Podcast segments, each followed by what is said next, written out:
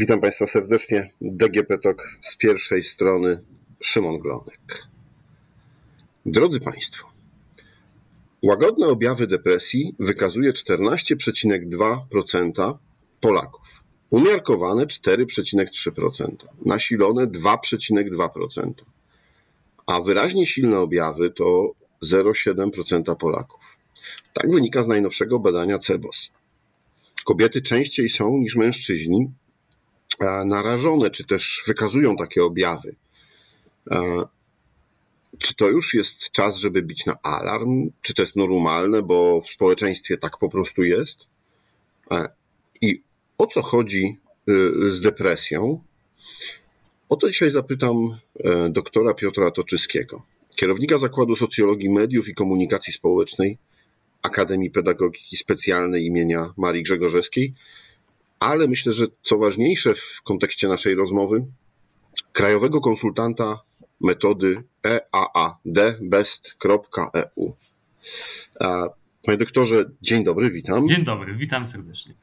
E, to zanim zaczniemy o tej depresji, to jakby pan rozszyfrował ten skrót EAAD Best EU. Tak, już mówię w czym rzecz. EAAD to jest taka organizacja, którą założyli naukowcy, psychiatrzy głównie i psychologowie z całej Europy, która po rozszyfrowaniu mm, nazywa się European Alliance Against Depression. To jest nazwa jednocześnie pewnej instytucji, pewnej metody, wypracowanej jako tak zwana czteropoziomowa interwencja w społeczności lokalnej na rzecz przeciwdziałania stygmatyzacji depresji, na rzecz lepszego diagnozowania depresji i jej leczenia. Jest to inicjatywa całkowicie niezależna od przemysłu, a powiązana bardzo blisko ze strukturami Unii Europejskiej, bo ma taką e, plakietkę najlepsza praktyka w zakresie zdrowia psychicznego Komisji Europejskiej, także Światowej Organizacji Zdrowia. Żeby do tego systemu najlepszych praktyk się dostać, to tam trzeba spełnić dużo warunków. To jest finansowane od samego początku z różnych unijnych funduszy, nie z tych przechodzących przez kraj, tylko z tych y, bezpośrednio z Brukseli, czasami z Luksemburga, zależnie od tego, gdzie agencja wykonawcza miała swoją siedzibę. No i stąd ta nazwa. BEST jako najlepsze praktyki, EAD jako Europejski Sojusz Przeciwko Depresji. Okej, okay. Czyli jest to badanie ogólnoeuropejskie i mamy też odniesienia do tego, no właśnie, nie tylko jak w Polsce bo te badania, o których mówiłem, przygotowane przez CEBOS, no, są częścią y, badań, o których, y, które Pan prowadzi, tak? I które prowadzi mm, agencja w całej Europie. I to jest tak, że ta agencja y, zamówiła w ośmiu krajach Europy wdrożenie tej czteropoziomowej koncepcji interwencji społecznościach lokalnych. I każdy kraj sobie wymyśla po swojemu, w jaki sposób to najlepiej zrobić. My wiemy, że y, żeby takie interwencje zadziałały, to potrzebujemy zaktywizować cztery wierzchołki takiego kwadratu. Y, narysujmy go sobie w wyobraźni. Pierwszym są lekarze pierwszego kontaktu. I y, to badanie, dzięki temu, że CEBOS je zrealizował, pozwala nam rozmawiać z lekarzami i mówić im: Słuchajcie, wy wiecie, że są wytyczne Naczelnej Izby Lekarskiej, że powinniście umieć diagnozować i leczyć depresję. No mamy też takie wyniki, które odpowiadają temu, co jest w tym pierwszym, najprostszym kwestionariuszu PHQ-9, to jest kwestionariusz zdrowia pacjenta i właściwie to badanie było rzuceniem na y, próbę losową, y, która reprezentuje ogólnopolską populację, tego kwestionariusza PHQ 9. My 8 z 9 pozycji kwestionariusza wybraliśmy. W innych krajach Europy, tam gdzie są inne systemy opieki zdrowotnej, żeby rozmawiać z lekarzami o kwestionariuszu PHQ 9, nie trzeba mieć e, badań, nie trzeba robić tego rodzaju e, podchodów. Te nasze wytyczne są dość nowe, więc to jest taka pierwsza e, jakby inicjatywa rozmawiać z lekarzami. Druga rozmawiać z grupami narażonymi, czyli z osobami, u których w najbliższym czasie mogłaby rozwinąć się depresję, albo z osobami, które e, mają nawroty, także z ich rodzinami, czyli pacjenci i ich rodziny i ich środowisko, także takie środowisko pracy, e, bo mało kto wie, że e, pracodawca też w zasadzie może dużo zrobić na rzecz destygmatyzacji i lepszego leczenia depresji. Więc rozmowa z osobami narażonymi. To też to badanie temu sprzyja, dlatego że cytując jego wyniki, odwołujemy się do 8 z 9 pozycji kwestionariusza przesiewowego depresji, czyli takiego, który powinien leżeć w każdej przychodni, każdy powinien sobie ten kwestionariusz względnie regularnie wykonywać. Tak, parę razy w roku, jak wchodzę do, do przychodni, to sobie od niechcenia skanuję wzrokiem tych dziewięć pozycji kwestionariusza i w razie gdyby lekarz rodzinny po zinterpretowaniu stwierdził, o, być może tu rozwija się depresja, prowadzi dalszą diagnostykę, już taką kliniczną. Teraz trzeci poziom w tej metodzie EAA-DBEST, którą mam taki zaszczyt konsultować w naszym kraju, to jest poziom lokalnych takich gatekeeperów, różnych ważnych ludzi, którzy mogą przez sam fakt, że powiedzą o tym, że depresja to prawdziwa choroba, że można i należy ją leczyć, że może dotknąć każdego, że ma wiele twarzy. W momencie, kiedy ja to mówię, no to mówi to jakiś tam przypadkowy y, przechodzień, ale w momencie, kiedy powie to y, ktoś, kto jest w danej społeczności ważną figurą, ważną postacią, na przykład burmistrzem, bo ma jakiś mandat zaufania wyborców, albo jest z jakiegoś powodu ważnym lokalnym przedsiębiorcą, to od razu y, cały, całe to światło reflektorów pada na niego i wszyscy się interesują depresją. Y, mówią, aha, czyli depresja to jest trochę choroba. To nie jest tak, że komuś po prostu się y, nie chce pracować, tak? albo że wstał lewą nogą. No i czwarty poziom y, to jest poziom rozmowy z ogólną publicznością. No i takie wyniki badań w momencie, kiedy czynimy z nich wiedzę wspólną, czyli otwieramy dyskusję na temat tego, myślisz, że nie znasz nikogo z depresją, no to prawdopodobnie się mylisz, dlatego że co piąty Polak wykazuje przynajmniej łagodne objawy. Y, to nie jest oczywiście diagnoza kliniczna. W ciągu całego życia mniej więcej, tak mówi WHO, Światowa Organizacja Zdrowia, co trzeci z nas przeżyje epizod depresyjny. Tak mu się mogą spleść różne czynniki życiowe i biopsychologiczne podłoże, które już sobie mamy, że może warto byłoby, żeby tą depresją się bardziej interesować. Więc y, metoda, którą przyjęliśmy w Polsce, czyli robienie takiego barometru depresji e, solidną metodą, którą się prowadzi badania socjologiczne, po to, żeby uruchamiać pewną rozmowę o tym, jest taką odpowiedzią e, na poszukiwania najlepszych lokalnych praktyk. Samo badanie EADBS to jest badanie w działaniu, czyli na tych czterech poziomach, niezależnie od tego, czy mielibyśmy lokalne wyniki, czy nie, działamy. Na przykład Bułgarzy w Sofii nie mają lokalnych wyników badań, nie robią takiego barometru, a i tak działają, po prostu idąc za y, swoją wiedzą i doświadczeniem. W Atenach y, nasi koledzy z Grecji też robią to po swojemu. Y, w Irlandii to oddziaływanie też nie wymaga takiego barometru. Ja w Polsce uznałem jako socjolog, który lubi wyniki badań CEBOS, lubi się nimi posługiwać, ma zaufanie do tej metody, wiele razy korzystał z sondaży realizowanych przez y, Fundację Centrum Badania Opinii Społecznej, że to jest dobry sposób na rozpoczęcie dyskusji, na y, wniesienie y, w tak stygmatyzującym depresję kraju, na wniesienie pod obrady tego, że mamy faktycznie problem, mamy skuteczne działające interwencje i że naszym takim właściwym krokiem byłoby uaktywnić takie cztery poziomy właściwie w każdej społeczności lokalnej, z jaką mamy do czynienia. Tu postawię taką kropkę albo przecinek, bo ja, ponieważ mam zawód wykładowcy, potrafię długo mówić. Na, na, na razie y, jest wszystko bardzo konkretnie i, i klarownie, dlatego nie przerywałem, ale rzeczywiście e, zwrócił Pan w swojej wypowiedzi kilka razy uwagę na to, że jesteśmy krajem, który nie zauważa, albo jesteśmy społeczeństwem, który nie zauważa depresji, trochę ją deprecjonuje, tak. e, trochę mówi, że no właśnie. Ja mam takie wrażenie, że ostatnio depresja jest takim modnym, e, modnym słowem. E, w celebryci używają w różnych pogadankach telewizyjnych czy newsowych, e, ale też w takich w takim codziennym, nie, no ona to dzisiaj to ma jakąś tam depresję. Mhm. Albo Jezu, jaka depresyjna pogoda, nie chce mi się wstać z łóżka. Mhm.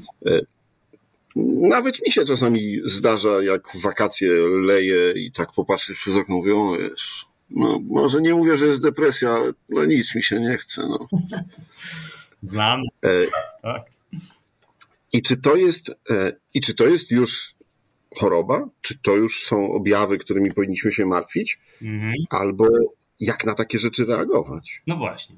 Rzecz ma się tak, że w języku mamy taką często tendencję do tego, żeby różne rzeczy jakąś taką plakietką opatrzyć i one sobie już z tym emblematem funkcjonują. Więc mówimy nieraz właśnie tak, ach, taki mam dzisiaj ten nastrój depresyjny, tak, albo on to jest chyba w depresji, zobacz jak tam przysypia za biurkiem.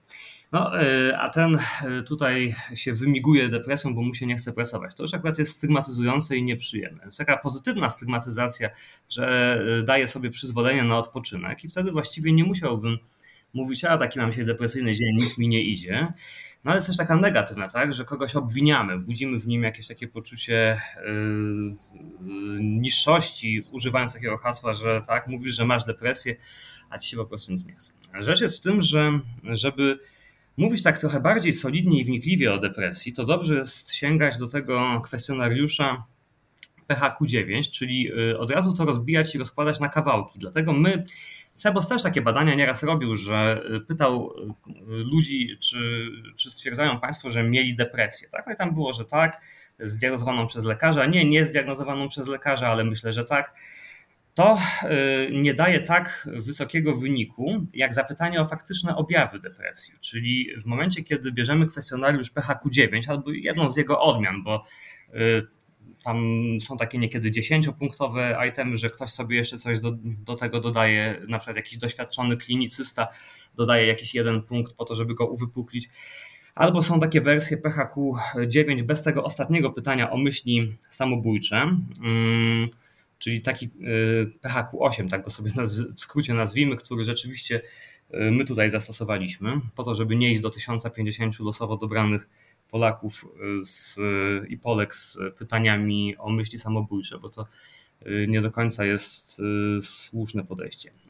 Więc osiem takich mm, kryteriów możemy do osoby, o której chcielibyśmy powiedzieć, że ma taki depresyjny nastrój, w tym do siebie samych, przyłożyć. Czyli Jednym słowem, przyjrzeć się temu, czy nie, y, nie cierpimy z powodu takiego niewielkiego zainteresowania, zainteresowania wykonywanymi czynnościami albo odczuwania niewielkiej przyjemności z ich wykonywania. Czy taka anhedonia, czy w momencie, kiedy coś nam sprawiało przyjemność i od pewnego czasu przestaje. W ciągu minionych, załóżmy, dwóch tygodni, przez ponad połowę dni albo wręcz prawie każdego dnia mamy do czynienia z takim odczuwaniem, że nic właściwie mi nie sprawia przyjemności. Tak? Czyli nie jeden gorszy dzień, bo to każdemu się zdarzy prędzej czy później w roku, ale dwa tygodnie, z czego powyżej połowy dni, czyli tak nawet co drugi dzień, a czasami dwa tygodnie i w tym siedem dni zblokowanych, tak, że dzień w dzień po prostu nic mi nie sprawia przyjemności. Jestem właściwie niezainteresowany też niczym. Utrata zainteresowania i przyjemności. To jest taki pierwszy niepokojący, ważny objaw. Światowa Organizacja Zdrowia ma taki swój osobny kwestionariusz, w którym jeszcze potrafi powiedzieć, że, że to jest objaw taki osiowy, tak?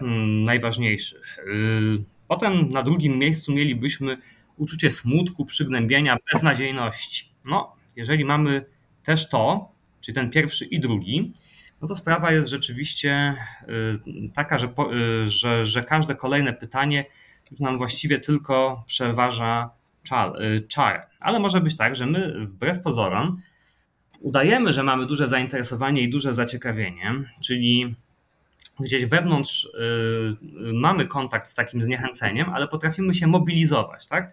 Potrafimy na siłę się po prostu zmobilizować, wręcz nawet jakąś taką złość okazywać, tak? Mimo, że mamy w gruncie rzeczy y, depresję, to jej obraz, y, nazwijmy go tak obrazem klinicznym, chociaż ja nie jestem klinicystą i, i takiego obrazu nie maluję, no ale taki portret y, tej depresji, w której na przykład ktoś jadąc do pracy wcale nie spowalnia, tylko bardzo przyspiesza, tak? wręcz więc jest nie, nieraz nawet niebezpieczny na drodze, pełen złości, pełen takiej energii, ale takiej trochę pesymistyczno-cynicznej, ale jednak realizuje jakieś tam cele zawodowe. I ten człowiek, on by się nie przyznał do uczucia smutku, przygnębienia, bo on nie ma kontaktu w sobie z tym, nie ma też kontaktu z tym niewielkim zainteresowaniem. Natomiast jest parę innych objawów, które skumulowane też mogłyby y, prowadzić go po prostu do lekarza po to, żeby diagnozować depresję. I tych kolejnych sześć to są takie proste rzeczy, jak kłopoty z zaśnięciem, czy jakiś przerywany sen, zbyt długi sen. To byłby taki trzeci objaw. Y, czwarty to uczucie zmęczenia lub braku energii po prostu. To jest najczęstszy skądinąd objaw. Y, większość y, z nas go w ciągu dwóch tygodni przeważnie doświadczy z raz, y, no bo tak to z naszą energią jest, że nie umiemy nią zarządzać, ale odbudowujemy szybko. ale ktoś może przez dwa tygodnie nie odbudować, być ciągle zmęczony, mimo że pozornie wszystko realizuje, realizuje jakieś tam cele, czynności, nie powie nawet, że go to nie interesuje, bo nie wypada, ale do tego zmęczenia już się przyzna. Potem mamy brak apetytu lub przejadanie się na piątym miejscu. Mamy też poczucie niezadowolenia z siebie lub takie uczucie, że w ogóle jesteśmy do niczego albo że zawiedliśmy ważne dla nas osoby, na przykład rodzinę. To jest bardzo taki niepokojący objaw takiego trochę poczucia winy. Problemy z koncentracją, na przykład przy czytaniu gazety, oglądaniu telewizji, ale też słuchaniu. Mm, to byłoby takim siódmym objawem. No i ósmy, poruszanie się albo mówienie tak wolno, że inni mogą to zauważyć, albo taka niemożność usiedzenia w miejscu, takie podenerwowanie, taka ruchliwość, że inni ludzie mogą zauważyć, że trochę inaczej niż zwykle się zachowujemy. To jest takie ciekawe, bo depresja się kojarzy z taką apatią i ospałością, a to może być też znaczne takie przyspieszenie psychoruchowe, prawda, że ktoś na przykład nagle robi po 27 tysięcy kroków dziennie, dzień w dzień, prawda, że chodzi non-stop na te spacery, po prostu coś nim tak miota, rzuca. To jest bardzo e, zróżnicowany obraz od tego, który mielibyśmy w pierwszym takim wyobrażeniu. Czyli mówimy sobie gdzieś tak na poziomie takiego języka, a szary bury dzień, ach jaka dzisiaj depresyjna aura, e, no dzisiaj to naprawdę e, będę w tym depresyjnym nastroju cały dzień, nic nie zdziałam. Jeżeli tak mówimy, czyli mamy jakiś taki rodzaj wglądu w siebie nawet, to w zasadzie pewnie tej depresji nie mamy. Dlatego, że jak już y, tak mówimy i, i tak sądzimy, to wtedy pewnie idziemy pogłębić obraz do, do diagnosty, czyli do lekarza rodzinnego, do psychologa, do psychoterapeuty, czasem do pracownika socjalnego. Natomiast jeżeli mamy te osiem objawów w jakimś tam, w różnych konfiguracjach, w różnych natężeniach, ale jednak co najmniej połowa z tych ośmiu objawów towarzyszy nam przez te dwa tygodnie tak względnie stale, czyli cofa się i wraca, ale tak y, powyżej siedmiu dni byśmy mogli y, je zaobserwować, no to wtedy, y, wtedy rzecz jest dość poważna i trzeba iść do lekarza po to, żeby on wyszedł poza ten banalny kwestionariusz PHQ 9 i sprawą się zajął. Jest ten dziewiąty objaw, o który nie pytaliśmy. On oczywiście występuje wśród najmniejszej zawsze liczby ludzi, bo to jest tak, że że te y, objawy od łagodnych do silnych klasyfikujemy, czyli y, to zależy od tego, jak, z jakim natężeniem występują. Natomiast ten ostatni, nawet jak występuje w takiej łagodnej wersji, że a raptem przez kilka dni myślałem o tym, żeby skończyć ze sobą, raptem przez kilka dni to nic poważnego, tak, to z tym objawem idziemy do lekarza od razu. Zresztą jest ten objaw, którego nie bagatelizujemy, czyli takie myśli rezygnacyjne albo myśli samobójcze które tam z różnych względów, oczywiście każdy z raz w życiu może e, sobie w takich fantazjach gdzieś tam mieć, e, ale, ale lepiej nie, nie, nie za często. W momencie, kiedy pojawiłby się tego rodzaju e, wgląd w siebie albo w kogoś znajomego, w sąsiada, w dziecko w szkole, w znajomego, w przyjaciół, w partnera, partnerkę, tak, w jakąś grupę towarzyską, w której ktoś w ten sposób mówił, nieraz być może chcąc na siebie zwrócić uwagę, to wtedy rzecz traktujemy śmiertelnie poważnie i prowadzimy taką osobę do jakiegoś najbliższego ratunkowego y, oddziału. I y, dobrze by było y, propagować tą wiedzę, oczywiście zawsze dodając, tak jak teraz to zrobimy, numer 112, jeżeli jesteśmy przekonani, że ktoś naprawdę ma poważny zamiar, albo nawet niepoważny, ale możemy, ale budzi w nas to jakąś podejrzliwość Wtedy dzwonimy pod numer 112, oni wiedzą co robić. Ten numer działa w całej Europie, już jak swoje takie ćwierćwiecze obchodzi. Nawet te kraje, które miały 113 mają 112 teraz, więc y, o tym pamiętamy nawet na wakacjach. I tych 9 objawów z PHQ-9, ten dziewiąty traktujemy trochę bardziej szczególnie, y, daje nam taki obraz depresji dla laika, czyli dla takiej osoby jak ja.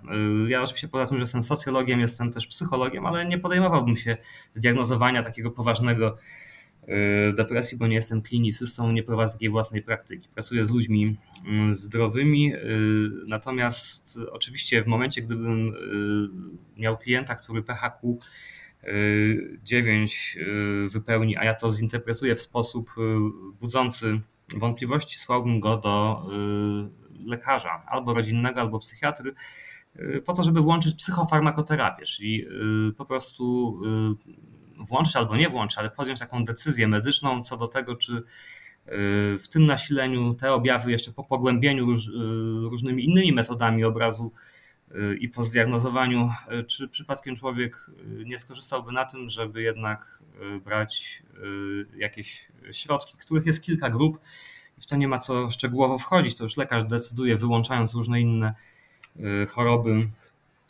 Panie doktorze, to od razu powiedzmy tak, że jeśli ktoś nas słucha teraz i usłyszał te wymienione przez e, pana dziewięć e, zagadnień, tak.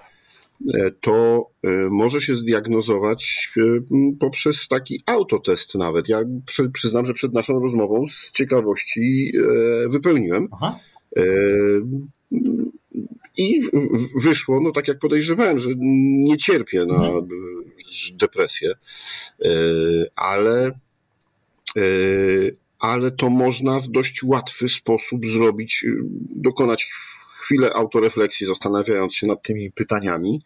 E, test jest po polsku, dostępny na, na, na stronie i fight depression, tak? Com. Tak, tak. To jest tak, że my oprócz tej czteropoziomowej interwencji w społeczności lokalnej mamy też taką interwencję globalną w całej Europie, ale nawet ostatnio e, w Afryce Zachodniej. To jest ciekawa rzecz, że to środowisko EAAD stworzyło taki test e, w internecie, który nie zbiera żadnych danych. To jest dość ważne, dlatego że różne inne e, komercyjne takie miejsca w internecie, które nie mają tego przywileju e, różnych grantów europejskich, to najczęściej trochę sobie tam jakieś dane zbiorą, e, będą potem jakieś reklamy serwować. Natomiast na tej stronie I Fight Depression rzeczywiście e, można zaznaczyć, że nie chcemy tych wyników nawet przesyłać do żadnej naukowej analizy, Czyli po prostu możemy sobie w nieskończoność ten test wykonywać, nawet kilka razy dziennie, jakbyśmy mieli taką fantazję, bo czemu by nie? W pewnych okresach życia można tak zrobić, prawda? Że na przykład w tym tygodniu będę monitorował swój nastrój bardzo szczegółowo i rzeczywiście y, tam w tym teście w wielu językach możemy y, w szybki sposób, to zajmuje około minuty, y, odpowiedzieć na tych dziewięć pytań. Tam jakby ten kwestionariusz, y, który odpowiada Międzynarodowej Klasyfikacji Chorób i Zaburzeń Zdrowotnych i różnej takiej diagnostyce z, związanej z ICD y, ten y, i z tym kwestionariuszem PHQ 9 możemy znaleźć, możemy wypełnić. Nazwa jest ifightdepression.com albo ifightdepression.eu, tam kilka domen funkcjonuje. Można też y, na tą stronę trafić przez taką polską stronę aliansprzeciwdepresji.org. To może być y, prostsze do wypowiedzenia dla niektórych y, z naszych odbiorców. I, I rzeczywiście jest wielojęzyczna strona, na której, na której możemy sobie albo komuś pomóc. To znaczy, możemy też wypełnić ten test w czyimś imieniu. Na przykład mam partnerkę, która no, jej zachowanie mnie niepokoi Y, od dłuższego czasu, czyli od tych kilku dni powiedzmy. No i tak y, nawet jej nie umiem zachęcić do tego, żeby sobie wypełniła jakiś test, bo reaguje złością. No więc mogę, y, przyglądając się jej, właściwie trochę za nią wypełnić ten test, nie podając tam oczywiście żadnych danych, bo tam nawet nie ma pola, żeby cokolwiek wpisać takiego. No i dostaję błyskawicznie taki wynik na tej samej stronie. Nie, on nie przychodzi mailem, nie przychodzi SMS-em, on zostaje na tej samej stronie. Yy, mogę sobie tą stronę wydrukować albo to przepisać. No i wtedy rzeczywiście yy, wzięcie partnerki za rękę i zaprowadzenie do psychologa albo do lekarza yy, z wynikiem tego testu może być czynnością ratującą życie, tak mówiąc bez przesady. Tak? Dlatego, że depresja nieleczona ma tendencję do tego, żeby rozwijać się w fatalny sposób przez kilka miesięcy. Później przechodzi sama najczęściej, ale tych kilka miesięcy to może być ponad siły y, człowieka, tak? Zwłaszcza jeżeli jeszcze różne wydarzenia życiowe i pewna taka niechęć otoczenia, którą to generuje wtedy, kiedy człowiek staje się wycofany społecznie, drażliwy, y, albo y, jest taką, wpada w wieczne takie pułapki jakiejś takiej niezdarności, nieporadności i, yy, i generuje coraz więcej problemów wokół siebie. I, yy, I w momencie, kiedy mamy taką stygmatyzację tego, bo brakuje dobrych programów psychoedukacyjnych w firmach czy instytucjach, jest takie błędne koło tej depresji. Więc rzecz jest w tym, że możemy w ten sposób nieznacznie tylko o kogoś się troszcząc, nie przekraczając tej granicy, jeżeli ktoś sobie tego twardo nie życzy, to oczywiście no, ustępujemy, prawda?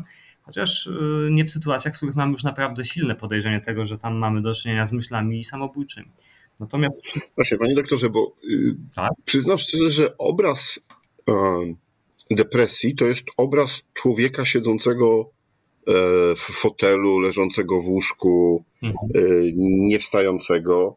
E, no i rzeczywiście na przykład miałem do czynienia dwóch moich znajomych, w ten, do tego stopnia doszło. Nie, z różnych powodów życiowo-zdrowotnych. Mhm.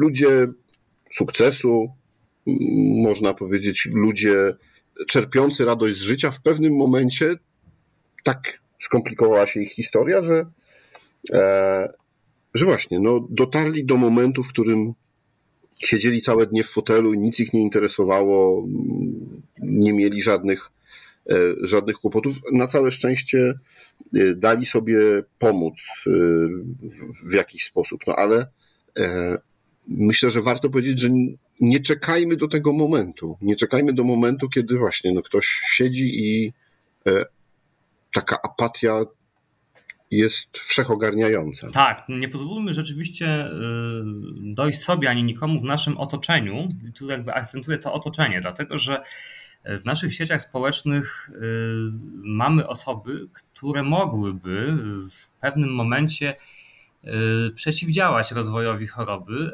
kiedy sami tego już nie możemy zrobić, bo tendencja w depresji będzie też taka do zaprzeczania. Na przykład część pacjentów ma, y, to lekarze o tym mówią, tendencję do tego, że jak tylko im się nieznacznie poprawi, to na przykład odstawiają na własną rękę leki, czego absolutnie nie wolno robić, tak? Bo wtedy zaburzają swój stan jeszcze bardziej. I y, oczywiście w sytuacji, kiedy nawet nie pójdziemy nic diagnozować, y, rzecz będzie taką równią pochyłą z momentami lepszego czasami nastroju i każda taka iskierka będzie dawała wielką nadzieję i taki przebłysk, o to ja nie mam tej depresji, tak? bo ten lęk przed diagnozą, lęk przed byciem zdiagnozowanym, on dotyczy zresztą wszystkich chorób, nie tylko y, depresji, ale zwłaszcza w sytuacji, kiedy depresja jest chorobą, o której mówimy, że to jest zaburzenie psychiczne, no więc y, w naszym kraju nawet poczucie, że zdrowie psychiczne jest częścią zdrowia szwankuje. Wiele osób nie podpisałoby się pod zdaniem, że zdrowie psychiczne to też zdrowie. I zresztą nie tylko w naszym kraju. To jest tak, że Światowa Organizacja Zdrowia musi aż kampanie osobne robić, mówiąc zdrowie psychiczne to też zdrowie. Więc yy, takie globalne kampanie. Więc yy, rzeczywiście, jeżeli my już wiemy, jeżeli na przykład słuchając yy, tego naszego podcastu, albo nawet nie słuchając go, ale wiemy skądinąd, że zdrowie psychiczne to też zdrowie, to rozglądajmy się po naszym otoczeniu. Oczywiście nie z jakąś taką chęcią realizowania za innych ich y, celów, tak? To nie może być taka nadopiekuńczość, bo to jest bardzo toksyczne też, ale miejmy tak oczy szeroko otwarte, żeby w razie czego umieć interweniować, żeby umieć zrealizować tę jedną prostą przyjacielską y, rzecz, ten taki gest y, wzięcia kogoś za rękę i zaprowadzenia go we właściwe miejsce. Nie na siłę oczywiście, bo dojście do, tego, do, do fazy apatii może y, wymagać na przykład hospitalizacji. Tak? To może być tak już pogłębiona choroba, w której y, rzecz zakończy się w szpitalu psychiatrycznym i wychodzenie z tego stanu oczywiście pod opieką fachowców i miejmy nadzieję w dobrym szpitalu, takim przyjemniej zarządzanym niż to, co mamy stereotypowo w głowie, słysząc szpital psychiatryczny z tych dawnych czasów, czy z jakichś e, literaturowych, czy, czy filmowych przejawów, e, ale e, trafienie do szpitala psychiatrycznego jest zawsze widziane w dzisiejszych czasach, kiedy mamy taki rozwój psychiatrii środowiskowej, tego, że można coś zrobić w zasadzie u pacjenta w domu, jako pewna porażka, tak, że środowiskowo możemy naprawdę leczyć depresję. Są centra zdrowia psychicznego, gdzie możemy kogoś zaprowadzić. Ich jest, ma być do końca roku 75. W tej chwili jest mniej, ale one są w okolicy, one nie zawsze są otwarte na wszystkich, bo tam są jakieś różne dzielnicowe czy rejonowe zasady przyjmowania y, czasem, ale zaprowadzenie kogoś do Centrum Zdrowia Psychicznego daje gwarancję y, pomocy w ciągu y, doby, w ciągu 48 godzin najpóźniej, więc branie takiej małej, drobnej cząstki odpowiedzialności za innych, ważnych dla nas ludzi, bliskich nam, jest, y, jest w zasadzie w tym przypadku zdrowe, bo to, że ktoś po prostu pójdzie do lekarza pierwszego kontaktu, albo pójdzie do Centrum Zdrowia Psychicznego i zamieni parę słów na temat swoich ośmiu wymiarów życia, od jedzenia przez sen, po energię, po takie psychoruchowe, czy związane z koncentracją, ale też odczuwaniem przyjemności, radości bądź jakiegoś braku perspektyw i smutku, no to, to są rzeczy, które są takie wglądowe. Ten wgląd w siebie to takie samo monitorowanie powinno być naszym nawykiem. W zasadzie warto, warto monitorować siebie i monitorować innych wokół. To jest przejaw dobrej woli, jest to zachowanie prospołeczne, jest to coś, do czego te nasze czteropoziomowe interwencje w metodzie EAD BEST y, mają prowadzić. Y, to jest też tańsze dla społeczeństwa y, na koniec niż wyciąganie się z głębokiej postaci choroby. Depresja ma to do siebie, że w takim samozaniedbaniu może doprowadzić do rozwoju różnych innych chorób towarzyszących. Ona też łatwo się przykleja do innych schorzeń i na przykład bywa sama schorzeniem towarzyszącym innym. Więc warto chodzić do lekarza warto y, pamiętać, że lekarze rodzinni według wytycznych, które w Polsce obowiązują, to są tylko wytyczne, czyli to nie jest standard prawny, ale y, to są wytyczne, które ułożyła Izba Lekarska, Naczelna Izba Lekarska z Polskim Towarzystwem Psychiatrycznym. To są bardzo wysokiego poziomu wytyczne. Tam były też konsultacje y, organizacji pacjenckich i tak dalej. One mówią, że lekarz rodzinny powinien umieć depresję leczyć. My w Śródmieściu Warszawy będziemy w sierpniu rozsyłać tysiąc broszur do lekarzy. Dostaliśmy je z NFZ-u, z Narodowego Funduszu Zdrowia. Właśnie takich znakomitych broszur o diagnozowaniu i leczeniu depresji w podstawowej opiece zdrowotnej. One już były gotowe, tylko poprosiliśmy NFZ o ich dodruk, y, czy właśnie pierwszy druk, bo one były w PDF-ach, po to, żebyśmy mogli tę interwencję skutecznie przeprowadzić. Oczywiście docelowo każdy lekarz w Polsce powinien przejść szkolenie z rozpoznawania depresji. Wtedy lekarze rodzinni mocno odciążyliby system y, ochrony zdrowia, bo kolejki do psychiatrów są znacznie dłuższe, a możliwość koncentracji psychiatry w momencie przeciążenia pracą na jednym pacjencie jest słabsza. I w tej metodzie też takie skoncentrowanie na lekarzach, którzy stanowią ten jeden z czterech wierzchołków zasadniczych interwencji, nie są wrzuceni na przykład w wierzchołek tam gatekeeperów lokalnych czy ogólnej społeczności, tylko są wyodrębnieni. To jest jakby ważna rzecz. I my pamiętajmy o tym, to y, ludzie zresztą o tym często wiedzą, ale przypomnieć nigdy nie zaszkodzi, że lekarz pierwszego kontaktu też jest znakomitym punktem pierwszego styku w sytuacji, kiedy mm, podejrzewamy, że ktoś y, z naszych znajomych, kolegów z pracy może mieć y, depresję. Dawniej była taka instytucja lekarza zakładowego, ona już wygasła niestety. No tak.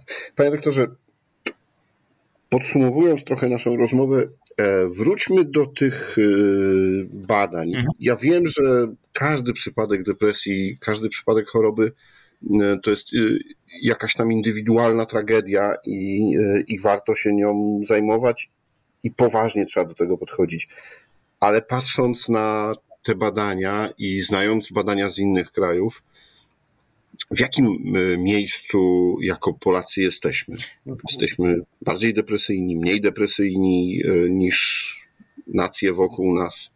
Mniej e, mamy tendencji do do po prostu sięgania po pomoc, y, dlatego że y, to jest kwestia tego, ilu mamy lekarzy na 100 tysięcy pacjentów i tutaj dość słabo wypadamy. Y, mamy też tę tradycję psychiatrii, która nie była środowiskowa i ta reforma dopiero się dokonuje. Tutaj też sami psychiatrzy są najlepsi, żeby o tym powiedzieć.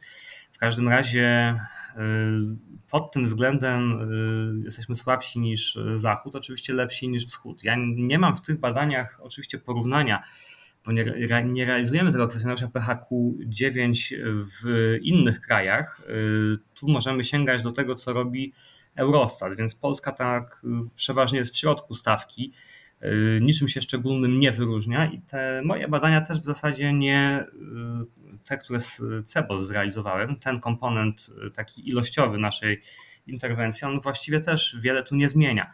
W tym sensie, że y, z innych y, realizowanych w Polsce badań wychodziły podobne liczby, bo jak się ucina te łagodne objawy, czyli te, które były przez kilka dni i tylko sumuję te, które były przez ponad połowę dni albo prawie każdego dnia, no to sprawa jest wtedy na poziomie kilku procent, czyli kilka procent osób w momencie, w którym było realizowane badanie, kilka procent y, osób dawało taki y, obraz depresji. Nie nazywam go klinicznym, y, ale takim przesiewowym. Także tak na poziomie przesiewowym to później może wyjść, że, że to były na przykład choroby tarczycy, albo że ktoś przeżywał właśnie głęboką żałobę i mu to jednak przeszło po kolejnych dwóch tygodniach albo że ktoś y, y, po zwolnieniu z pracy przeżywał coś, co można by tak zaklasyfikować, albo że ktoś miał wypalenie zawodowe i wystarczyło, że pojechał na urlop. Y, może też tak być, bo wypalenie zawodowe i depresja dają podobne objawy. Stąd jest ta konieczność badań klinicznych, również takiego, to znaczy używam tego słowa teraz źle, bo chodzi o diagnostykę kliniczną, czyli zdiagnozowania tego w sytuacji wizyty u lekarza. Tak? I, I trudno odpowiedzieć na podstawie takiego przesiewowego kwestionariusza, jak my y, wypadamy. Wypadamy y, w środku stawki, y, natomiast trzeba by w jednym czasie, w tym samym sezonie, też biorąc pod uwagę różnice trochę związane z tym, że na przykład w Grecji mamy jeszcze ładną pogodę w grudniu, a w Polsce już nie, trzeba by y, na, na przykład co 4 miesiące taki barometr depresji prowadzić we wszystkich krajach i brać pod uwagę różne czynniki. Wtedy byśmy wiedzieli lepiej. Y, póki co sięgamy do tego, co mówi Eurostat. Eurostat mówi, Polska jest w środku stawki. Jak zawsze więcej, to jest typowe dla, y, dla wszystkich krajów świata, więcej depresji diagnozuje się i więcej i ten kwestionariusz więcej objawów wykazuje u kobiet. Tak jakby mężczyźni nie chcieli jednak e, ankieterowi opowiadać o tym, że mają jakikolwiek e, kłopot właśnie ze zmęczeniem, brakiem energii, że coś z apetytem jest inaczej. Tak jakby albo oni nie mieli kontaktu ze sobą i o tym nie wiedzieli, że tak w nich te wymiary grają, albo ty, ty, tych osiem wymiarów gra, albo, albo rzecz jest w tym, że faktycznie nie doświadczają depresji. Tylko skąd w takim razie później jest siedmiu czy ośmiokrotnie większa liczba samobójstw mężczyzn niż kobiet, prawda? Tak jakby Depresji nie, y, nie ma, ale są samobójstwa. No oczywiście nie wszystkie samobójstwa są związane z depresją, ale ponad połowa jest, y, to wiemy, albo z inną z innym schorzeniem y, z gatunku zaburzeń psychicznych, więc wygląda na to, że tu mamy do czynienia z tak zwaną męską depresją, czyli ukrywaną pod maskami złości, maskami zaradności, jakby takim udawaniem, że wszystko w porządku, że nic się u mnie nie zmieniło, wszystko jak zawsze. Co słychać? Świetnie, a co u ciebie, prawda? Takie typowe męskie spotkanie na ulicy. No, to... no z takim tekstem chłopaki nie płaczą, prawda? Oczywiście, tak. I temu trzeba przeciwdziałać, trzeba właśnie mówić coraz częściej, że chłopaki jednak płaczą, że nie jest niczym złym. To jest taka świetna, niezastąpiona kampania Movember. Ona przez cały listopad trwa e, także w Polsce. Ona tam co prawda dotyczy akurat badania e, przesiewowego w kierunku diagnostyki raka jąder, ale tam przy okazji też e, weszły od paru lat badania takie przesiewowe depresji w wielu krajach. Ta kampania Movember się odbywa na przykład e, w Polsce. To prowadzi taka fundacja, która też przyjeżdża z tym do Warszawy w hali koszyki przez dwa dni. Można robić sobie różne badania przesiewowe, no i przy okazji też o zdrowiu psychicznym porozmawiać. Na ich stronę, jak się wejdzie, można poczytać o tym, że jak powinni mężczyźni ze sobą rozmawiać. Tak na przykład właśnie, słuchaj stary, no mówisz, że jest świetnie, ale wiesz, tak patrzę na ciebie, naprawdę świetnie, wiesz, y, możesz mi powiedzieć, tak? Y, jednak mam wrażenie, że y, trochę inaczej się zachowujesz niż zwykle, tak? No, trochę sprawiasz wrażenie, to wiesz, przy, przygnębionego. Ja też kiedyś przez to przechodziłem, więc budowanie tego typu zaufania, takiej więzi koleżeńsko-przyjacielskiej, takie troszkę pogłębianie tej relacji może być czynnikiem anty suicydalnym, tak? W tym sensie, że po prostu powstrzymać kogoś od tego gwałtownego ruchu, bo jeżeli zacznie wcześniej leczenie, My wiemy skądinąd, że samobójstwa występują rzadziej tam, gdzie jest większa jednak konsumpcja leków przeciwdepresyjnych, czyli szersza diagnostyka depresji tak naprawdę. Czyli yy, mówienie głośno o depresji sprawia, że yy, mniej jest samobójstw, jednym słowem. Mówienie więcej o samobójstwach to jest trochę yy, nasz kłopot w tej rozmowie, że y, wywołuje, to jest udowodniony taki efekt naśladowczy, dlatego dodaję od razu, że ten numer 112 traktujemy bardzo poważnie i dzwonimy po 112 zawsze wtedy, kiedy mamy uzasadnione podejrzenie, że ktoś z naszych bliskich czy jakichś innych osób, y, nieważne, nawet nie bliskich, takich, które mijamy na ulicy, ale z jakiegoś powodu zdradzają y, gotowość czynu samobójczego, tak? Na przykład dlatego, że, że siedzą gdzieś blisko torów kolejowych, niewspółmiernie długo. Dzwonimy pod ten numer po to, żeby sprawie zapobiec. Tak, a jeśli chodzi o depresję, jeśli chodzi o nasze podejrzenia, jeśli chodzi o samych siebie, tudzież naszych bliskich, to, to proponuję i wydaje mi się, że dobrym początkiem jest ten autotest. A, Jeśli by pan powtórzył jeszcze tę polską stronę, tak, już mówię. na której. Tak, e, można sobie wejść na stronę Alianz Przeciw Depresji.org i tam zjeżdżając w dół dojechać do e, opowieści o takiej stronie I Fight Depression i sobie kliknąć w któryś z linków. Tam są różne linki dla przyjaciół, znajomych, dla osób duchownych, dla nauczycieli. I wchodząc na stronę I Fight Depression, przechodzimy na taką stronę, gdzie na każdej podstronie tej strony jest autotest na depresję, czyli wypełniamy sobie ten test, klikamy w wypełnianie testu i, i mamy sprawę załatwioną. Wpisujemy w Google autotest na depresję, też najczęściej trafimy na tą stronę I Fight Depression. I Fight Depression to znaczy po prostu walczę z depresją po angielsku, ale y, nie stworzono 25 osobnych marek dla wielu wersji językowych tylko właśnie trzymają się tej jednej nazwy I Fight Depression wciąż, y, ale przez stronę aliansprzeciwdepresji.org y, możemy na stronę I Fight Depression trafić jak najbardziej. Y, ja też zauważyłem na przykład, że ten autotest ostatnio pojawił się w wielu miejscach, że link do tego testu się bardzo ładnie propaguje, czyli że on się pojawia na przykład na stronie województwa kujawsko-pomorskiego. To było dla mnie takie miłe zaskoczenie, że on tam się pojawił.